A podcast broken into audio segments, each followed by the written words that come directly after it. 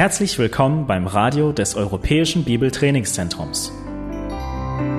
Unser Anliegen ist, dass der folgende Vortrag Sie zum Dienst für unseren Herrn Jesus Christus ermutigt.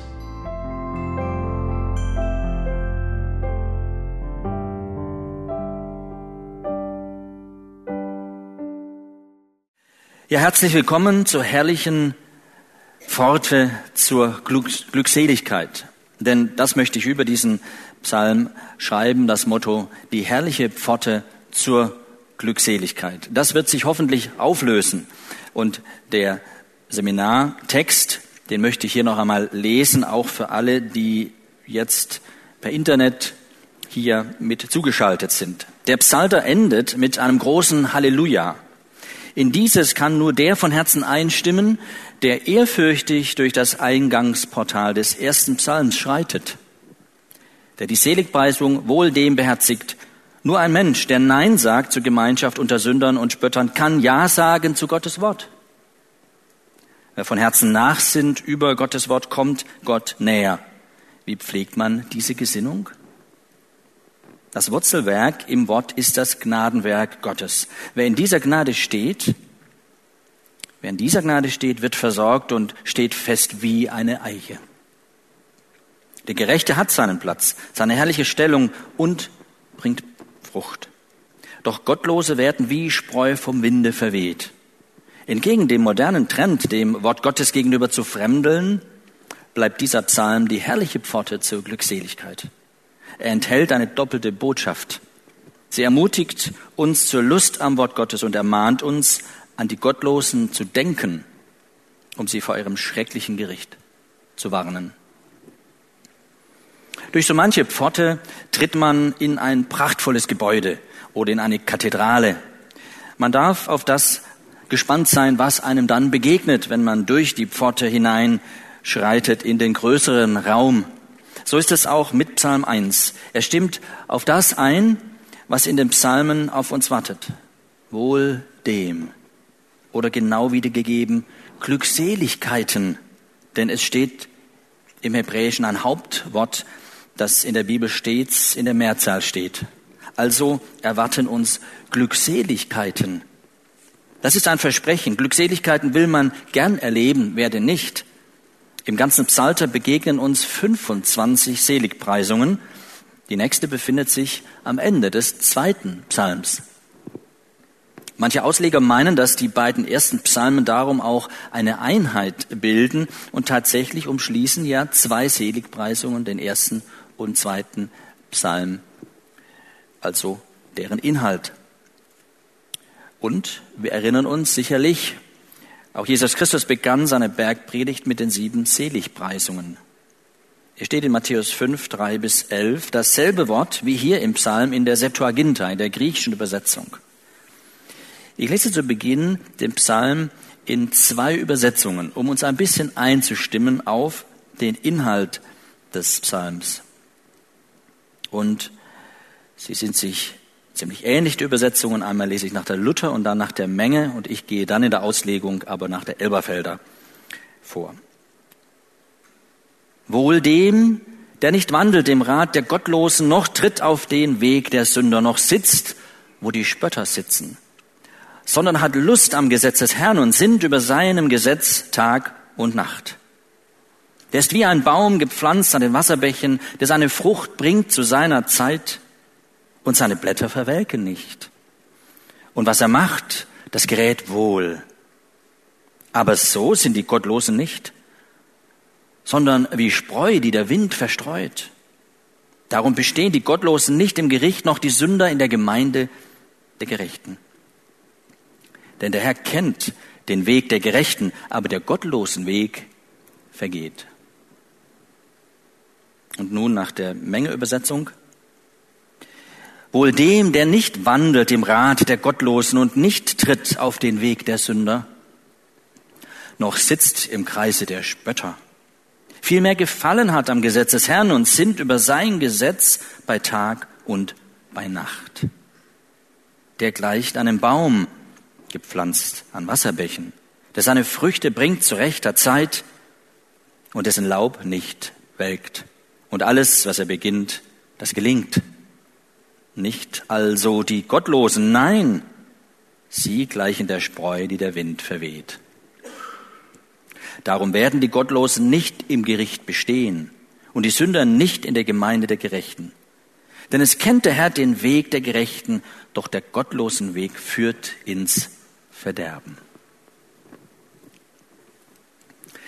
Ergänzen möchte ich aus Jeremia Kapitel 17 die Verse 5 bis 8 lesen und wir werden gleich merken, warum die einfach gelesen werden müssen hier zu diesem Psalm 1.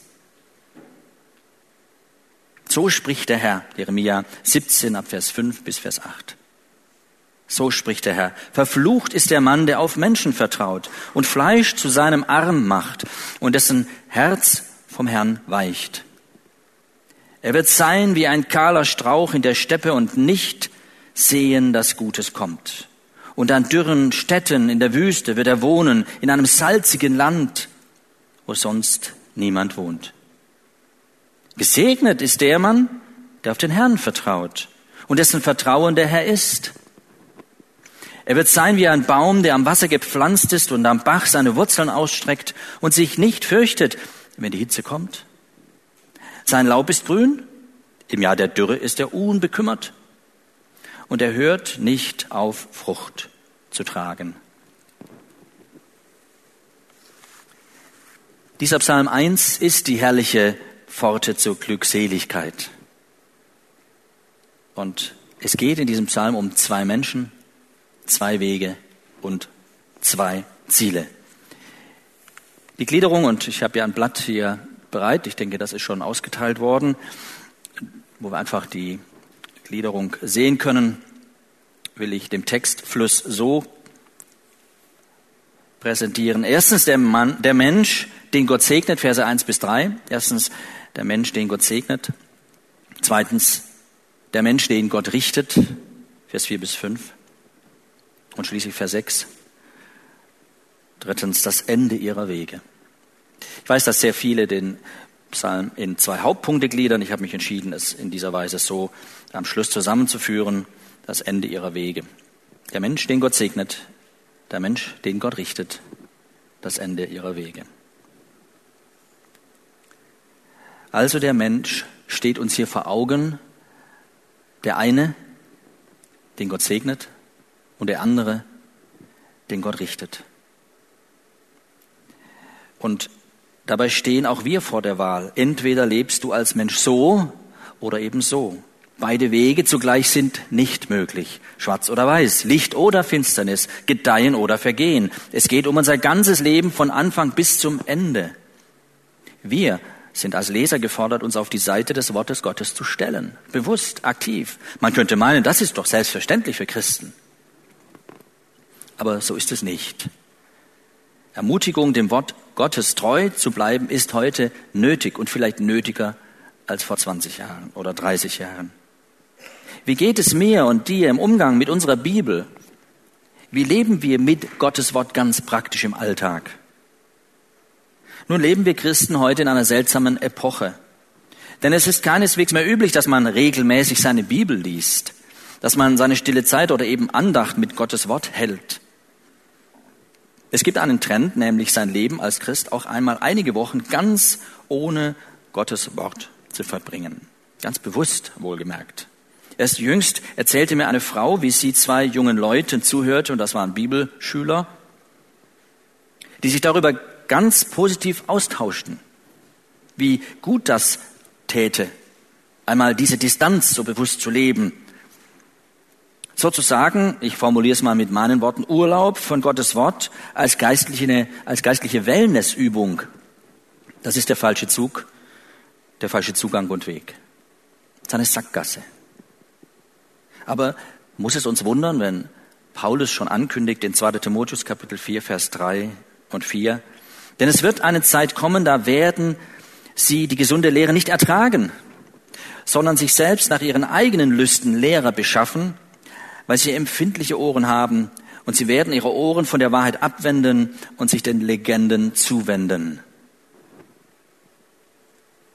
Gesunde Lehre oder ungesunde Legenden. Das ist letztlich die Entscheidung, vor der wir als Evangelikale heute stehen. Es gibt Christen, die meinen, sich freimachen zu müssen vom Ballast der Lehre, vom Zwang der Gebote, von toter Orthodoxie. Der Spruch Liebe eint, Lehre trennt, wird von vielen nachgeplappert, habe ich zigmal gehört. Und dann wird es auch noch geglaubt, ist aber verkehrt und falsch. Eine Liebe ohne Wahrheit kann nicht halten, was sie verspricht. Sonst ist Liebe nur noch bla bla bla. Aber aus Angst vor Lehre und Wahrheit wird die Bibel aus dem Leben gedrängt. Das ist ein Trend heute. Christen fremdeln mit Gottes Wort. Was ist da los? Oder sie gehen auf Distanz zu diesem Wort. Dabei schütten sie das Kind mit dem Bade aus. Hier ist Weisheit zur Unterscheidung gefragt.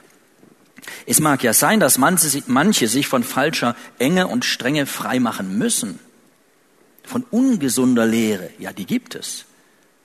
Aber nur weil es ungesunde Lehre gibt, dürfen wir doch die gesunde Lehre nicht einfach verdrängen. Aber dieser Reflex, diese Überreaktion ist zuhauf wahrzunehmen. Gottes Wort macht neu, macht frei, macht stark, macht satt und weise. Gottes Wort hat es nicht verdient, so unter Verdacht zu geraten.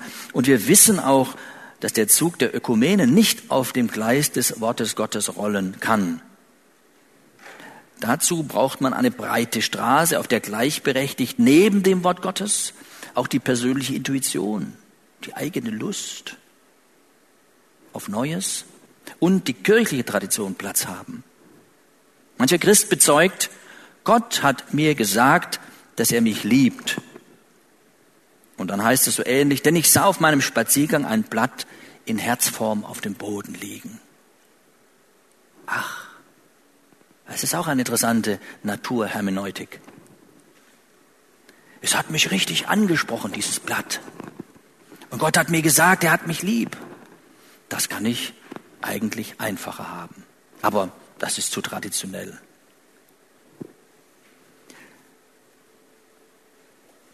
Ein Katholik, ein prominenter Katholik, bekennt ein Evangelikaler zu sein.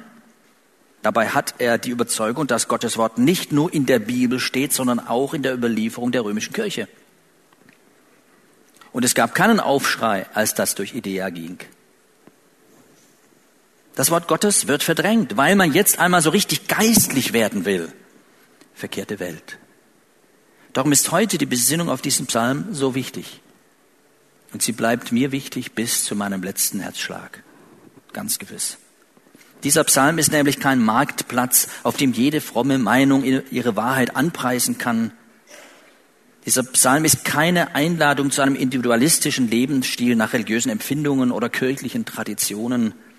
Dieser Psalm ist eine enge Pforte, durch die der zur Glückseligkeit gelangt, der bejaht, was der Psalm bejaht und ablegt, was der Psalm ablehnt. Er weist uns den Weg zur ewigen Glückseligkeit. Nicht nur zur Glückseligkeit hier auf Erden, die können wir auch erleben, die Freude am Wort. Aber es wird eine ewige Glückseligkeit sein, in die all das, was wir glauben und für wahr halten, gipfelt. Glücklich kann nur der werden, der aktiv mit der Bibel lebt. Distanzlosigkeit zur Bibel endet früher oder später in Gottlosigkeit. Das sehen wir an dem, was in unserer Gesellschaft die letzten Jahrzehnte geschieht, geschah. Wir brauchen eine frohe Bibelbetrachtung, erbauliches Bibellesen, intensives Meditieren oder Nachsinnen über Gottes Wort. Mit einem Eifer, mit einer Lust. Die Gewohnheit, besinnlich und erbaulich über Gottes Wort nachzudenken, muss vielleicht auch unter uns neu gepflegt werden. Der Schreiber von Psalm 119 pflegte diese Gewohnheit. Psalm 119, Vers 1. Wohl denen, die im Weg untadelig sind, die wandeln nach dem Gesetz des Herrn. Vers 11. Ich behalte dein Wort in meinem Herzen, damit ich nicht gegen dich sündige. Vers 72. Das Gesetz, das aus deinem Mund kommt, ist besser für mich als Tausende von Gold und Silberstücken. Wahrer Reichtum haben wir hier im Wort Gottes. Also seine Freude am Wort ist unbändig. Dieser Psalmschreiber ist überzeugt, Gottes Wort ist mehr als Gold wert. Diese Einsicht sitzt bei ihm tief im Herzen und davon wollen wir uns heute anstecken lassen. Der Psalm 119 trieft sozusagen vom Lob. Er duftet vom Lob Gottes über das Wort Gottes. Und das nehmen wir wahr, wenn wir den Psalm lesen. Also, diesen Psalm können wir in der Tat mit einer Pforte vergleichen, durch die wir hindurchgehen, um den ganzen Segen des Psalters zu erfahren, alle seine fünf Bücher zu erkennen, zu ergründen, besser zu verstehen. Dieser erste Psalm ist Anfang und Auftakt dieses grandiosen Psalters. Wir sollen also von Anfang an das Wort Gottes beherzigen. Es ist eine herrliche Pforte zur Glückseligkeit, wenn wir seinem Beispiel folgen.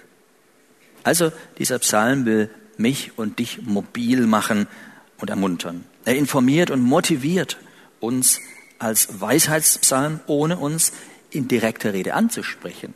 Das ist dir gewiss aufgefallen. Gott stellt uns darin zwei Menschen, zwei Wege und zwei Ziele vor Augen. Wir können nicht einfach so unbedacht durchs Leben schlendern und dabei meinen, so ganz zufällig werde ich mein Glück in Gott finden. Im Vordergrund steht hier der eine Mann oder Mensch. Gemeint ist der Gerechte. Er ist die Hauptperson ohne Frage. Denn ihm gilt ja die Glückseligkeit. Das Wohl der Glückseligkeit gilt dem Hörenden und Gehorsamen. Im Hintergrund steht hier der Gottlose. Das Wehe des Vergehens gilt dem Gottlosen. Und der Verfasser will uns mit dem großartigen Bild und Vorbild des Gerechten herausfordern, diesem seinem Beispiel zu folgen. Das bringt segensreiche Früchte. Wir sehen also zunächst erstens der Mensch, den Gott segnet. Jeremia sagte, selig der Mann, der auf den Herrn vertraut, wie wir es gelesen haben. Der Psalm verknüpft die Seligpreisung mit einer dreifachen Negation, Verneinung. Der hier beschriebene Mensch ist kein Ja-Sager, sondern erst einmal ein Nein Sager. Einer, der sich abgrenzt und auf Distanz geht. Wir sehen, er lebt getrennt von dieser Welt. Glückselig der Mann, der nicht wandelt im Rat der Gottlosen und nicht steht auf dem Weg der Sünde und nicht sitzt auf dem Sitz der Spötter. Nähe zu Gott erleben wir nur in der Distanz zur Sünde. Hier geht es nicht um Weltflucht, wie sie seltsame Einsiedler oder Säulenheilige betrieben. Es geht um ein klares Nein zu dem, was wirklich böse, schädlich und schändlich ist. Der Einfluss der gottlosen Welt ist eine Bedrohung. Schlechter Umgang verdirbt gute Sitten. Korintherbrief. Und das Nein zum Lebensstil der Gottlosen, der Sünde und Spötter setzt hier ein klares Urteil voraus. Will man so etwas heute hören? In einer Zeit der Toleranz und Beliebigkeit ist es unpopulär, andere zu negativ zu beurteilen. Es wirkt hochnäsig, herablassend, ja vielleicht sogar pharisäisch, was der, glücklich, der glückselige Mann hier tut, dass er sich distanziert.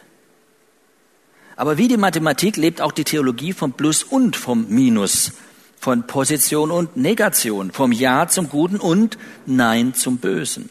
Man hätte es heute gerne anders und versucht das auch. Aber wo man das nicht beachtet, wird man sich an der Wahrheit verrechnen. Und so ist es auch in unserem Leben mit Gott. Unmöglich kann man den Rat der Gottlosen mit der Weisheit Gottes mischen und meinen, das trägt und das hält. Da baut man auf Sand. Glückselig, wer hier Abstand hält. Die Welt gibt viele Ratschläge, aber Gottes Wort und Weisheit schlägt diese Welt in den Wind. Sie hat ihre eigene Moral. Ja, Sünder können moralische Leute sein. Es gibt sozusagen anständige Sünder. Aber sie leben gottlos und sind es auch. Sie lassen Gott einen guten Mann sein, aber mehr ist da nicht. Der Gottesfürchtige oder Fromme sitzt nicht unter den Spöttern. Spötter haben Spaß daran, sich über andere lustig zu machen. Spott ist ein Reflex des Hochmuts. Man zieht über etwas oder jemanden her und will damit seine Überlegenheit zementieren. Spott, was ist das? Spott ist Ausdruck großer Hilflosigkeit gegenüber einer Person, Meinung oder Überzeugung. Man kommt ihr nicht anders bei, weil das Andersartige als Bedrohung empfunden wird. Man vermag das andere oder Fremde weder gedanklich zu durchdringen noch zu bezwingen oder zu überwinden. Die Haltung gesunder Toleranz ist dem Spötter gar nicht möglich einzunehmen. Das vermag er nicht. Weder durch Verstand noch durch gereifte Emotionen. So begießt er den Gegenstand und Gegner mit beißendem Spott. Er macht sich lustig über den Nächsten doch was ist dieser Spott eigentlich? Er ist das hilflose Echo einer intoleranten Haltung. Spott ist gedrängt von hochmütigen Vorurteilen und tief sitzender weltlicher Torheit. Es ist das Zappeln des Verlierers, der mit jedem weiteren Spotten seine Niederlage dokumentiert. Wer die Wahrheit verspottet, macht sich über etwas lustig, das er verachtet, den er verachtet, weil es nicht sehen und begreifen kann. Der Spötter ist ein armer Mann. Er macht das zum Witz, was er nicht leiden kann. Er spottet und lacht über alle, die das Licht lieben und weiß nicht, dass seine eigene Blindheit ihn hindert, das Offensichtliche zu sehen und zu verstehen. Der Tor, der spricht in seinem Herzen, es ist kein Gott. Und solche Toren spotten oft, auch über Gott. Im Psalm 2, Vers 4 lesen wir, dass auch Gott spottet, dass auch Gott lacht. Ich will es nur lesen. Der im Himmel thront, lacht. Der Herr spottet über sie, über die Könige, über die Fürsten, die sich auftun gegen den Herrn und seinen Gesalbten. Auch Gott kann spotten und lachen. Ich erinnere mich, wie im Jahr 2009 ich abends von einem Dienst heimfuhr. Ich hörte eine Sendung im Radio wo sich ein Spötter über Gott und das Vaterunser lustig machte. Ich schrieb daraufhin in einem Brief an den Programmdirektor des Südwestrundfunks. Ich zitiere nur ein paar Sätze daraus. Ich wollte zumindest Nachdenklichkeit bewirken. Ob das dann geschah, ich bekam Antwort, die war nicht so befriedigend, aber ich musste meinem Ärger darüber Luft machen. Ich schrieb unter anderem, ist künstlerische Freiheit etwa, Freiheit etwa ein Spiel ohne Grenzen? Ist im öffentlich-rechtlichen Sendeformat ein Freibrief für eine Unterhaltung ohne Achtung religiöser Gefühle und der Würde Gottes? Malen Sie sich bitte aus, was geschehen könnte, würde man Allah, den Gott unserer muslimischen Mitbürger, derart verhöhnen. Hier wird mit zweierlei Spaßmaß gemessen. Diese Spötter, man nennt sie ja nicht Spötter, sondern ja, Komödianten oder wie auch immer, sind eigentlich feige. Eigentlich feige weil sie natürlich den Mut nicht aufbringen, auch das lächerlich zu machen, was man erst recht vielleicht lächerlich machen müsste in ihren Augen. Aber da wird es lebensgefährlich. Und da zeigt sich auch ganz klar, wo der Spott auch seine Grenzen hat. Aber auch, wo er schon längst seine Grenzen haben müsste. Keine Frage, mit solchen Spöttern sitzt man nicht zusammen und da schaltet man besser ab. Denn ihnen ist nichts heilig. Unter solchen hält es ein Gerechter nicht aus und wir müssen auch keine spöttischen Sendebeiträge aushalten. Aber es ist gut, wenn wir uns dann auch mal einfach äußern, wie auch immer das uns möglich ist. Ein weiteres, was den Mann, der gesegnet ist, auszeichnet, er hat Lust an Gottes Wort, Vers 2. Drei Dinge zeichnen den Gerechten hier aus. Er hat Lust am Gesetz des Herrn, er sinnt über das Gesetz des Herrn und er verharrt im Gesetz des Herrn. Sondern seine Lust hat am Gesetz des Herrn. Also sondern. Das macht er nicht, aber das macht er. Und über sein Gesetz sind Tag und Nacht. Hören wir auch hier auf den Psalmist aus Psalm 119, die Verse 15 bis 16, denn auch dort finden wir diese drei Aspekte, wenn auch in einer anderen Reihenfolge wieder. Ich will über deine Befehle nachsinnen und auf deine Pfade achten. Ich habe meine Lust an, den, an deinen Anweisungen dein Wort vergesse ich nicht. Wie kommen wir dahin, dass wir Lust auf Gottes Wort haben? Von Natur aus leugnen und hassen wir Menschen die Wahrheit. Jesus sagte ja zu den Juden, weil ich aber die Wahrheit sage, glaubt ihr mir nicht. Mit diesem Wort legt Jesus den Finger in die Wunde von uns Menschen. Wir haben eine innere rebellische Haltung gegen die Wahrheit. Das ist unser Grundübel, Teil unseres Grundübels. Denn sonst hätte Jesus nicht sagen können, weil ich aber die Wahrheit sage, glaubt ihr mir nicht.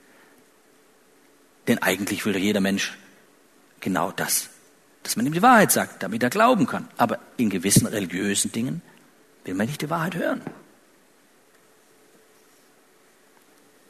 Normalerweise vertrauen wir doch Menschen, die zuverlässig sind, die uns wirklich die Wahrheit, die uns reinen Wein einschenken. Aber eben nur so lange, wie es unseren Begierden nützlich ist. Wir haben ein Problem mit der schonungslosen Wahrheit und darum auch mit Gottes Wort von Natur aus. Denn wir sind ja Kinder des Lügners von Natur aus. Satans Same kann die Wahrheit nicht lieben. Der natürliche Mensch will die Begierden seines Vaters tun, wie Jesus das sehr klar in Johannes 8 vermittelt. Jener war, Satan, ein Menschenmörder von Anfang an und stand nicht in der Wahrheit. Er ist ein Lügner und der Vater derselben. Durch die Wiedergeburt empfängt der Mensch eine neue Natur. Wer durch den Glauben ein Kind Abrahams wurde, schätzt das Wort Gottes. Erst die neue Natur macht es möglich, dass der nun gerechte Wohlgefallen und Lust am Gesetz Gottes hat. Im Psalm 119, Vers 162 steht, ich freue mich über dein Wort, wie einer, der große Beute, Beute findet. Aber wie kann es dann kommen, dass unsere Lust auf dieses Wort nachlässt? Dass manche sogar regelrecht auf Distanz zum Wort Gottes gehen? Es hat wohl auch damit zu, zu tun, dass man sich nicht mehr auf seine neue Natur und seine Berufung besinnt, auf das, was Gott im Sinn hat mit uns, was sein Plan ist bis in die Ewigkeit hinein mit uns, auf dass wir etwas seien zum Lob seiner Herrlichkeit. Die selbstsüchtige Lebensweise blendet das natürlich komplett aus. Aber wir gehören ja nicht uns. Und wie man es in einem alten Lied von Bodel schwingend zu singen pflegt, nun gehören unsere Herzen ganz dem Mann von Golgatha. Es lässt sich leicht singen, aber leben, das ist eine andere Sache. Aber es will und soll gelebt sein. Wer durch den Samen des Wortes von neuem geboren wurde, der lebt aus diesem Wort, durch das Wort und für das Wort Gottes. Das ist ein wunderbares Geheimnis. Dass wir nämlich durch den Samen des Wortes und den Heiligen Geist gezeugt wurden und zusätzlich von diesem Wort leben. Matthäus 4, Vers 4 steht, der Mensch lebt nicht vom Brot allein, sondern von einem jeden Wort, das aus dem Mund Gottes hervorgeht. Ich erinnere mich gerne an die Zeit, als ich begann, die Bibel intensiver zu lesen, weil ich auf keine meiner wichtigen Fragen eine Antwort fand.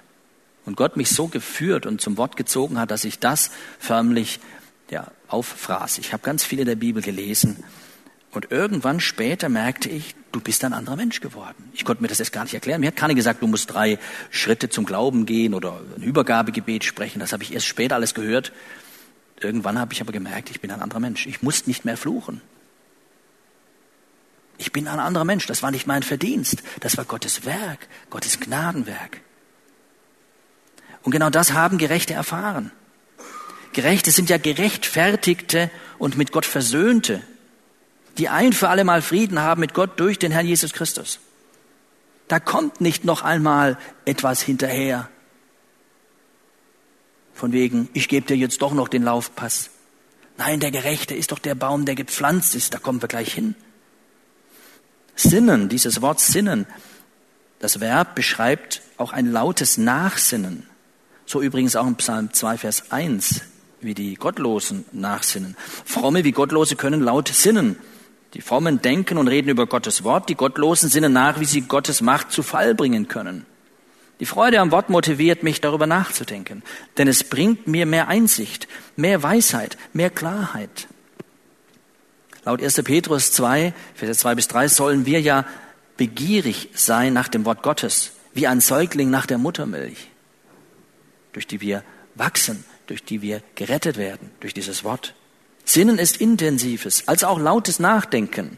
Selbstgespräche sind für den Gerechten nicht ungewöhnlich. Nachdenken über Gottes Wort heißt, dass wir uns damit forschend, fragend und betend auseinandersetzen. Dass wir mit dem Herrn über dem Wort ja, nachsinnen und mit ihm darüber auch sprechen. Ja, was, was meinst du da? Was bedeutet das?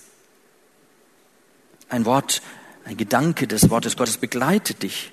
Und du hängst ihm nach, du brütest darüber, um besser zu verstehen, was Gott darin sagt. Du nimmst vielleicht auch Hilfsmittel, ein Bibellexikon, eine Konkordanz und vergleichst. Und das stimuliert dein Nachdenken, dein Nachsinnen, weil du tiefer graben kannst. Und so gehen einem manche Lichter auf. Lust am Wort treibt die Sünde fort. Aber haben wir Lust an der Sünde, wird die Lust am Wort vertrieben. Das wissen wir. Aber lasst uns auch entsprechend richtig leben. Tag und Nacht, das steht für alle Zeit, für pausenlose Verbindung zum Wort, nicht für ein sklavisches, ich muss immer nachdenken, ich muss immer krampfhaft an der Bibel dranbleiben. Das ist kein Krampf, das ist ein inneres mit Gott verbunden sein, ein gelebtes Vertrauen auf Gott. Ich weiß nicht, wie dir es geht. Mir geht es manchmal so, wenn ich abends einschlafe und habe mich noch gedanklich mit irgendeinem Text beschäftigt und so manche Fragen, so manchmal wache ich auf mit einer Antwort oder mit einem, einem Ansatz, wo ich weiterdenken könnte. Das finde ich sehr schön. Und das ist nicht mein Ding, das ich mache, sondern ich merke, dass Gott uns im Herzen unterweist. Es heißt in der Schrift des Nachts unterwiesen mich meine Nieren. Das ist das Wirken des Wortes Gottes durch den Heiligen Geist im Innersten des Herzens. Das ist die Niere, ja, das ist Zentrum der Persönlichkeit für den Alttestamentler, ist das die Mitte des Menschen, des Herzens. Und da kann Unterweisung geschehen. In mir selbst ist sozusagen der Lehrkörper, der Heilige Geist vermittels des Wortes Gottes, der mir hier und da auch etwas sagen kann. Aber wohlgemerkt, passiert in der Schrift. Nicht, mir hat's geträumt, mir hat's geträumt. Das meine ich damit nicht. Aber wenn wir voll des Wortes sind, verknüpfen wir Dinge und uns gehen Lichtlein auf. Er steht wie ein Baum, Vers 3. Wie weh tut es uns doch, dass wir sehen, wie Dinge vergehen, Blumen welken und natürlich Menschen sterben. Dazu sind wir nicht geschaffen. Das Paradies sah anders aus. Und so gibt der Psalm uns den Blick frei auf einen immergrünen Baum, der Frucht bringt. Das beeindruckt. Und da leuchtet auch schon der Baum auf, wie ihn die Offenbarung des Johannes beschreibt, in Kapitel 22, Vers 2. In der Mitte ihrer Straße und des Stromes, diesseits und jenseits war der Baum des Lebens, der zwölfmal Früchte trägt und jeden Monat seine Frucht gibt. Und die Blätter des Baumes sind zur Heilung der Nationen. Das Bild vom Baum sagt mehr als tausend Worte. Also Vers 3, und er ist wie ein Baum gepflanzt an Wasserbächen, der seine Frucht bringt zu seiner Zeit und dessen Blatt nicht verwelkt. Und alles, was er tut, gelingt. Wörtlich heißt es eigentlich nicht gepflanzt, sondern ich sag mal so transplantiert, also verpflanzt. Der Gerechte hat einen neuen, ihm zugewiesenen Platz. Der Gerechte ist ein Gerechtfertigter in der Stellung Gott angenehm, gerecht gesprochen. Das mache nicht wir, das geschah an uns, weil wir geglaubt haben. Er der Baum, der Gerechte, wurde gleichsam vom Gärtner dorthin gesetzt, wo er am besten gedeihen kann. Und so ist es auch bei uns. Wir mögen unseren Platz nicht als an Wasserbächen empfinden. Und doch pflanzt uns der Herr dorthin, wo er uns haben und gebrauchen will. Dort, wo du bist, da gehörst du hin. Die Versorgung dürfen wir ihm überlassen. Er weiß, was wir brauchen und seine Gnade genügt uns. Beachte, er steht nicht nur an einem Bach, sondern an Wasserbächen, plural. Versiegt einer, wird ein anderer da sein, der ihn versorgt. So trocknet der Gerechte nie aus. Er bringt Frucht, die ihn als Christ erkennbar macht. Ganz im Gegensatz zu dem, was wir im Psalm bzw. in Jeremia 17 lasen. Ich möchte das nochmal aufschlagen. Jeremia 17. So spricht der Herr, verflucht ist der Mann, der auf Menschen vertraut und Fleisch zu seinem Arm macht und dessen Herz vom Herrn weicht. Er wird sein wie ein kahler Strauch in der Steppe und nicht sehen, dass Gutes kommt. Und an dürren Städten in der Wüste wird er wohnen, in einem salzigen Land, wo sonst niemand wohnt. Eine strohtrockene Angelegenheit. Ein strohtrockenes, tödliches Leben. Und es ist ein Toter der Gottlose. Tod in Übertretungen und Sünden. Der Christ bringt Frucht. zur rechten Zeit. Unreife Frucht ist nicht gut und faule erst recht nicht.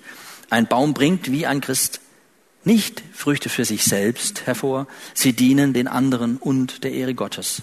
Der Gerechte verdankt also seinen Platz und seine Bestimmung allein der Gnade Gottes, durch die er berufen wurde. Ein Laubbaum ist es hier, dessen Blätter nicht verwelken. Er steht also voller Saft da. Im Leben des Christen gibt es keinen Herbst oder Zeiten der Dürre. Wenn unser geistliches Leben welk wird, liegt es wohl an unseren Wurzeln, am fehlenden Umgang mit Gottes Wort, das voller Saft und Kraft ist. In der Gemeinschaft mit Gott tanken wir auf. Und dann steht das so gewaltig hier in diesem Psalm und alles, was er tut, gelingt. Wer ist der Mann, auf den diese Beschreibung vollkommen passt? Auf mich nicht. Wer ist dieser Mann? Jesus Christus. Wie kann andere befolgte er die Schrift? Wie kann andere hielt er sich an die Schrift? Er erfüllte sie.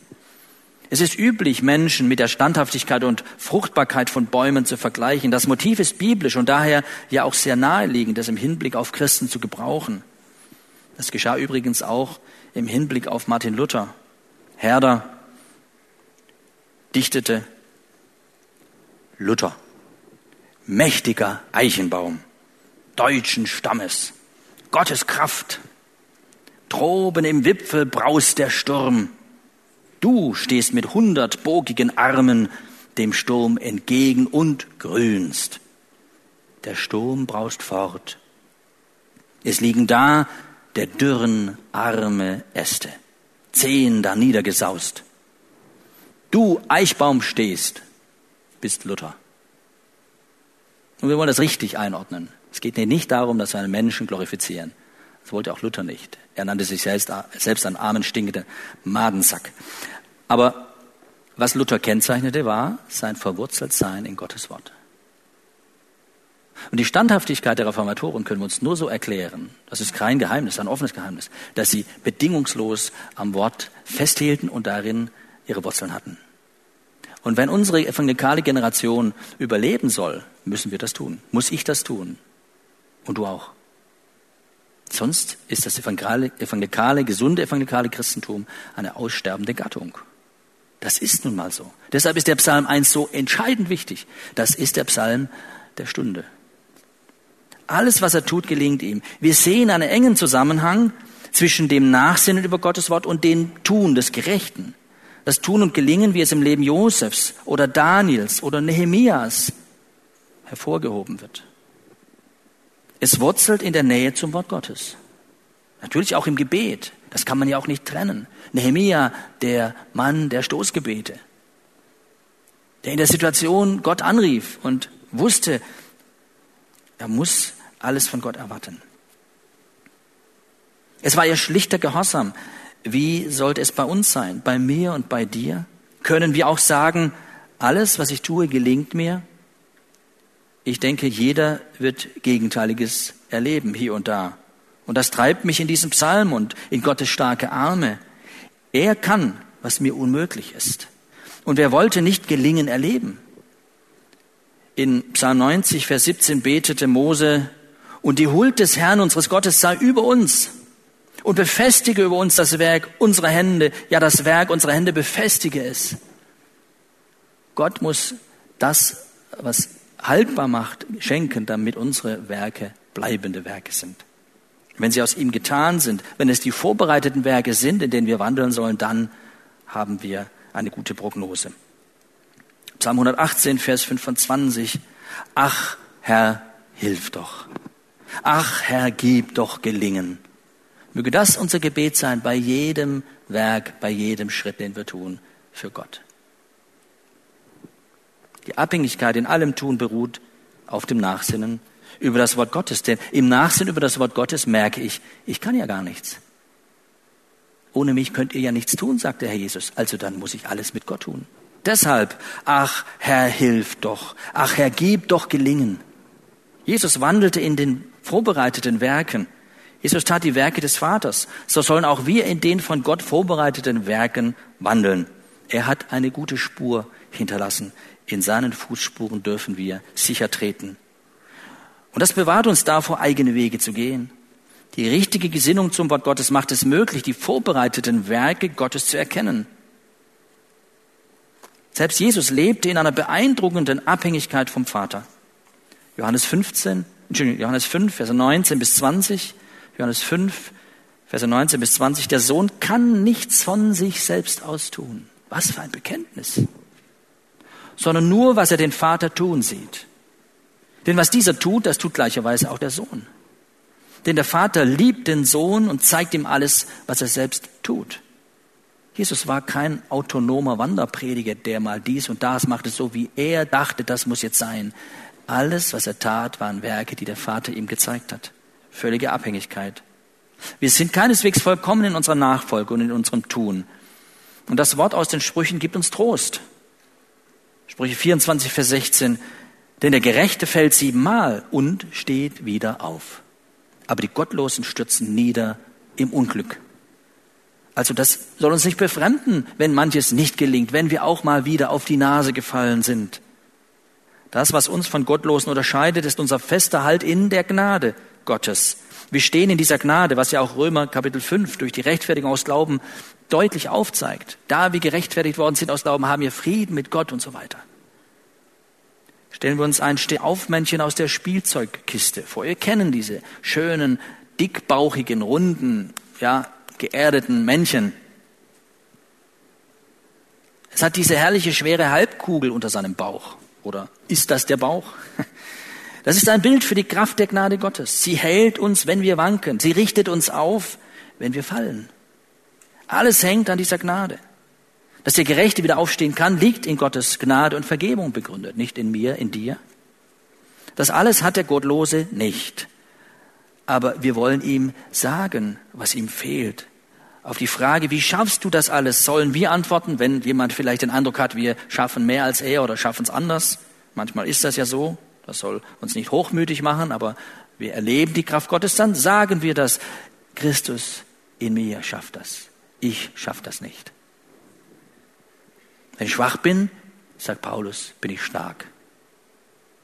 Auch wenn man hier keine Erfolgsgarantie für alles Tun des Christen ableiten darf, so muss hier ja doch noch ein Unterschied sein zwischen dem Gerechten und dem Gottlosen, in dem, wie er lebt und was er tut. Zudem wollen wir uns an das Preisgericht erinnern.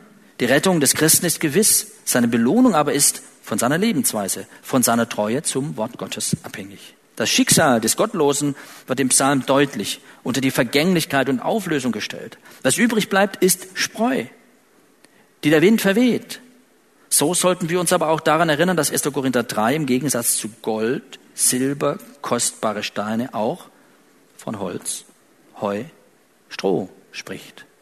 Das Gericht über die Werke wird also offenbaren, wie unsere Werke beschaffen sind. Wenn auch das Leben des Gläubigen nicht wie Streu vergeht, so kann doch das ein oder andere fromm erdachte, selbstgemachte Lebenswerk nur Holz, Heu oder Stroh sein. Diese Pforte der herrlichen Glückseligkeit, dieser Psalm hier erinnert uns daran, worauf es immer zuerst ankommt. Nicht Aktionismus zählt, sondern Besinnung und Gelassenheit, die haben Gewicht. Nicht endlose fromme To-Do-Listen, sondern aus der Gemeinschaft mit Gott zu planen und das Gelingen von ihm erbitten. Siehe Nehemia, gibt dem Tun Gewicht und bleibenden Wert. So manche unausgegorenen, gut gemeinte Projekte wurden zu sprichwörtlichen Türmen, deren Kosten nicht überschlagen wurden. Ich sah in Amerika einen Turm, der für einen christlichen Radiosender gebaut werden sollte, aber nie fertig wurde. Steht vielleicht heute noch. Alles, was er tut, gelingt ihm. Das ist also auch ein Warn- und Weckruf an uns, nicht zu viel zu beginnen, sondern alles tun mit Gelingen und Vollendung zu krönen. Die Gemeinschaft mit Gott im Nachsinn über sein Wort wird uns die Werte und Tugenden wachhalten, die wir so oft im Aktionismus verdrängen. Herrische Leiter gehen manchmal über Leichen, über Beziehungen. Das setzt dann plötzlich aus. Da wird man lieblos, da wird man herrisch. Warum? Weil die Produktivität das höchste Ziel ist, nicht unter uns.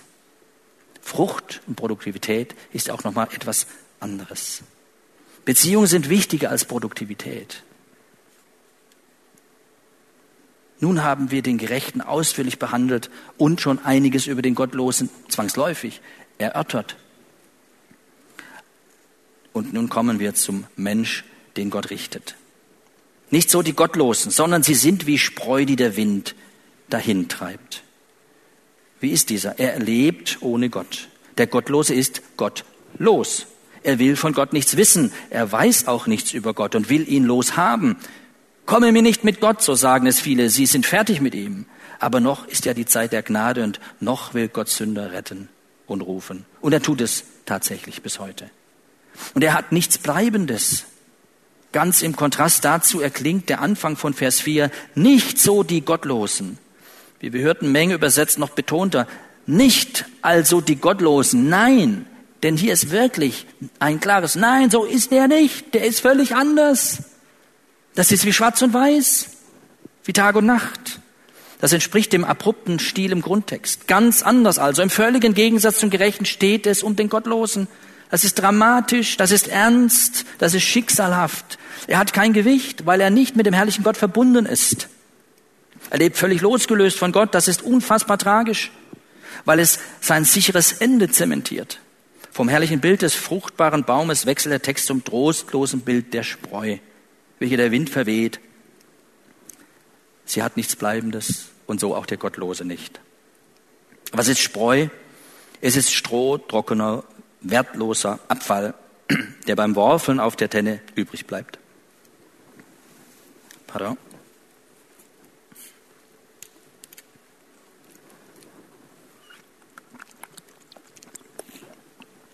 Wenn Bauern in Palästina das Korn worfelten, und der Wind oben auf der Tenne pfiff. So fiel dabei das Korn zu Boden, aber die Spreu wurde vom Wind weggefegt. In der Spreu ist nichts Wertvolles, sie hat kein Gewicht, weil sie völlig gehaltlos ist.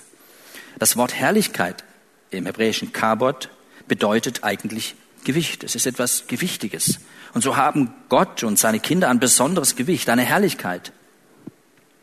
Und wir haben ja Anteil an seiner Herrlichkeit, geschenkterweise.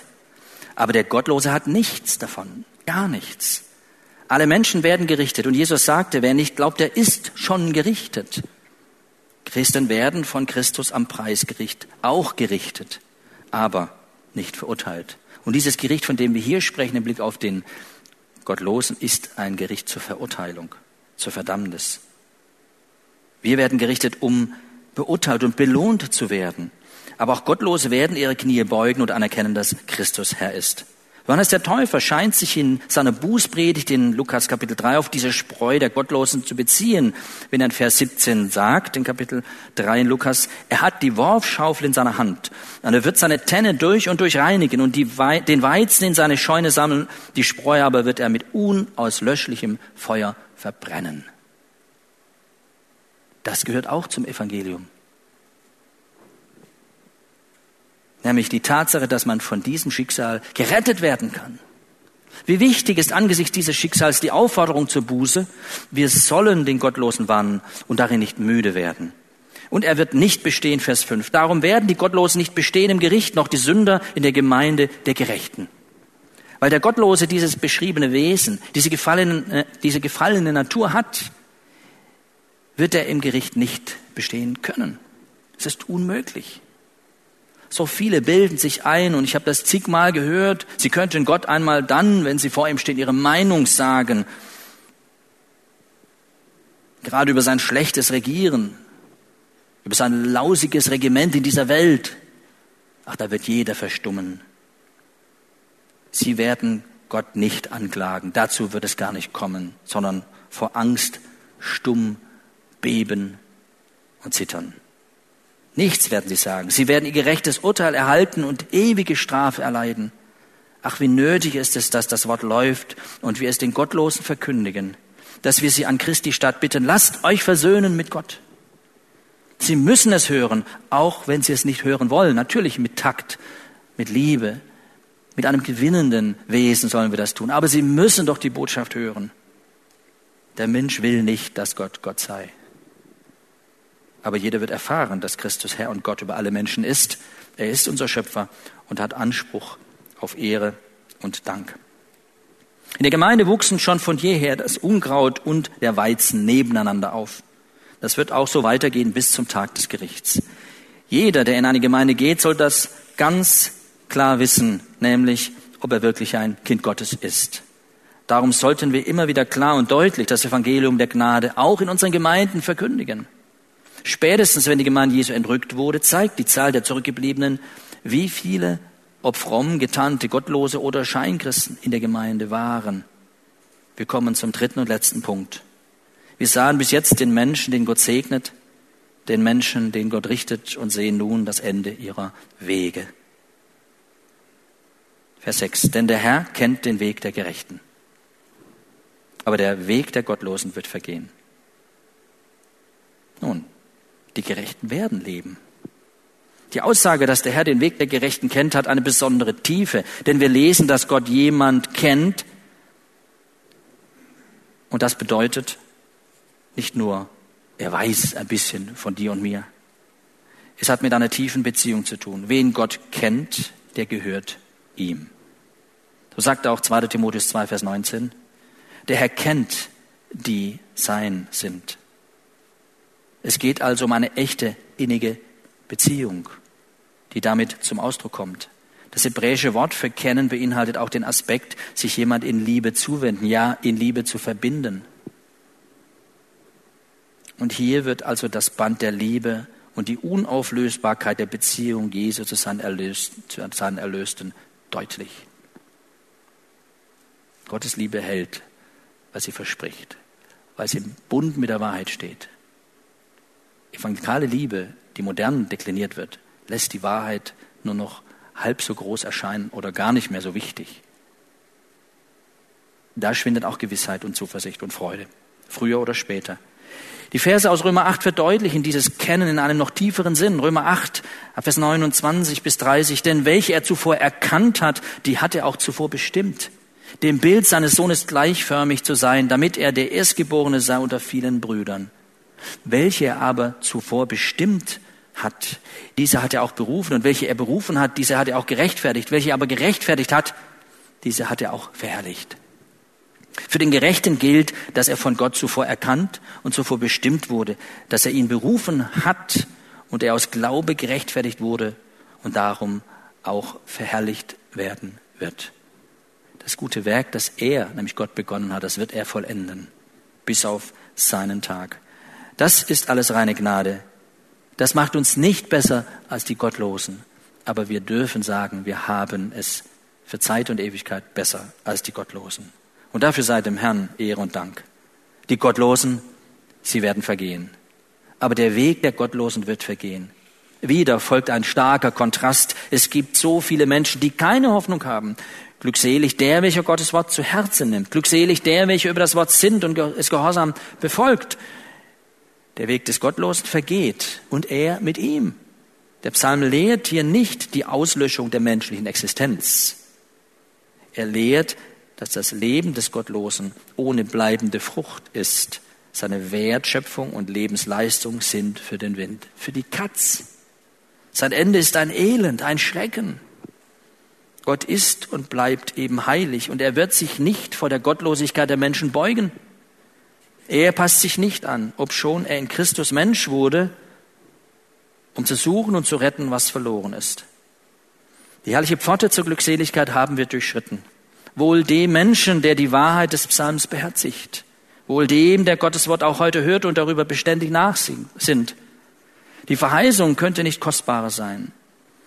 Ich möchte abschließend die Brücke schlagen zu Kolosser 3, Vers 16. Das Wort des Christus wohne reichlich in euch, in aller Weisheit lehrt und ermahnt euch gegenseitig. Das machen wir hier auf der Konferenz. Deshalb ist es so wohltuend. Wir erleben das ja hier, was der Psalm sagt. Mit Psalmen, Lobliedern und geistlichen Liedern singt Gott in euren Herzen in Gnade. Gottes Wort soll in uns beheimatet sein. Es ist der Schlüssel zur Weisheit, durch die wir uns gegenseitig ermuntern. Das Singen von Psalmen und Lobliedern und geistlichen Liedern tun wir nicht zuerst für uns, sondern für Gott. Unser Nachsinnen und Singen soll von Gottes Wort geprägt sein, Gottes Wesen, ja seine Taten, seine Tugenden und Eigenschaften, all das und das großartige Evangelium sollen uns vom Wort Gottes her erfüllen. Und wovon wir erfüllt sind, das geben wir weiter. Denken wir an einen trockenen Schwamm. Wird er ins Wasser getaucht, mag es einige Zeit dauern, bis er sich vollgesogen hat, aber nach einiger Zeit kannst du ihn aus dem Wasserbad herausziehen und er trieft und tropft. Er gibt weiter, was er empfangen hat. So sollten wir sein. Ströme lebendigen Wassers verspricht Jesus dem, der glaubt. Wer an mich glaubt, wie die Schrift sagt, von dessen Leibe werden Ströme lebendigen Wassers fließen. Als die Königin von Saba den König Salomo besuchte, war sie von seiner Herrschaft und seinem Reichtum tief beeindruckt und sagte, glückselig sind deine Leute und glückselig sind diese deine Knechte, die beständig vor dir stehen und deine Weisheit hören. Und was hat Jesus gesagt? Und mehr als Salomo ist hier. Und ich sage, das ist mehr als Salomos Welt. Das ist Gottes Welt. Das ist Gottes Wort. Das ist alles, was wir brauchen, um glücklich zu sein.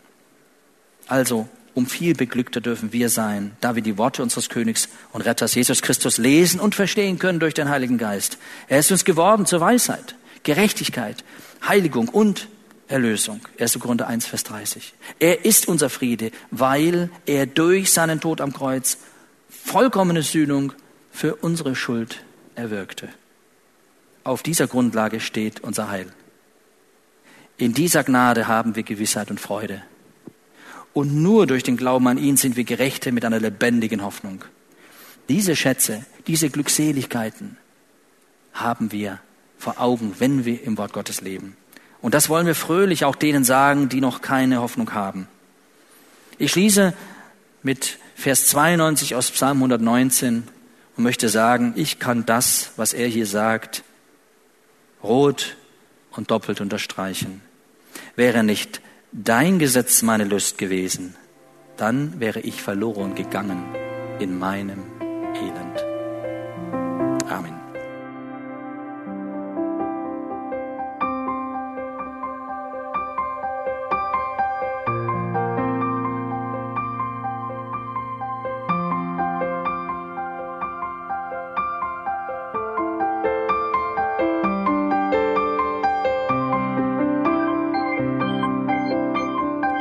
Alle Vorträge unseres Programms, Bücher, DVDs und vieles mehr können Sie bei uns unter www.shop.ebtc.org erhalten.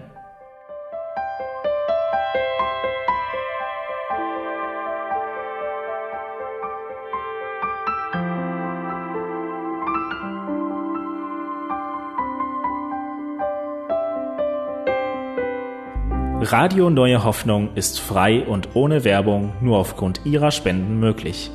Wenn Sie weitere Informationen dazu finden möchten, wie Sie Radio Neue Hoffnung unterstützen können, besuchen Sie die Webseite www.rnh.de.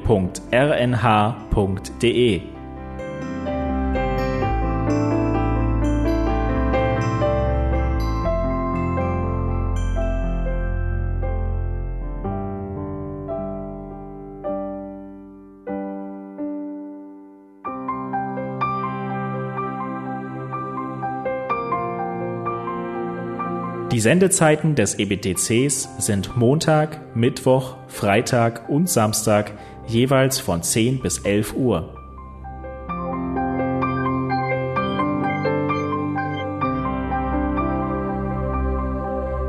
Sie finden uns im Internet unter www.ebtc.org. Eine E-Mail können Sie uns senden an radio.ebtc.org. Telefonisch erreichen Sie uns unter 0049 3060 988 610. Unsere Postanschrift lautet an der Schillingbrücke 4 in 10243 Berlin, Deutschland.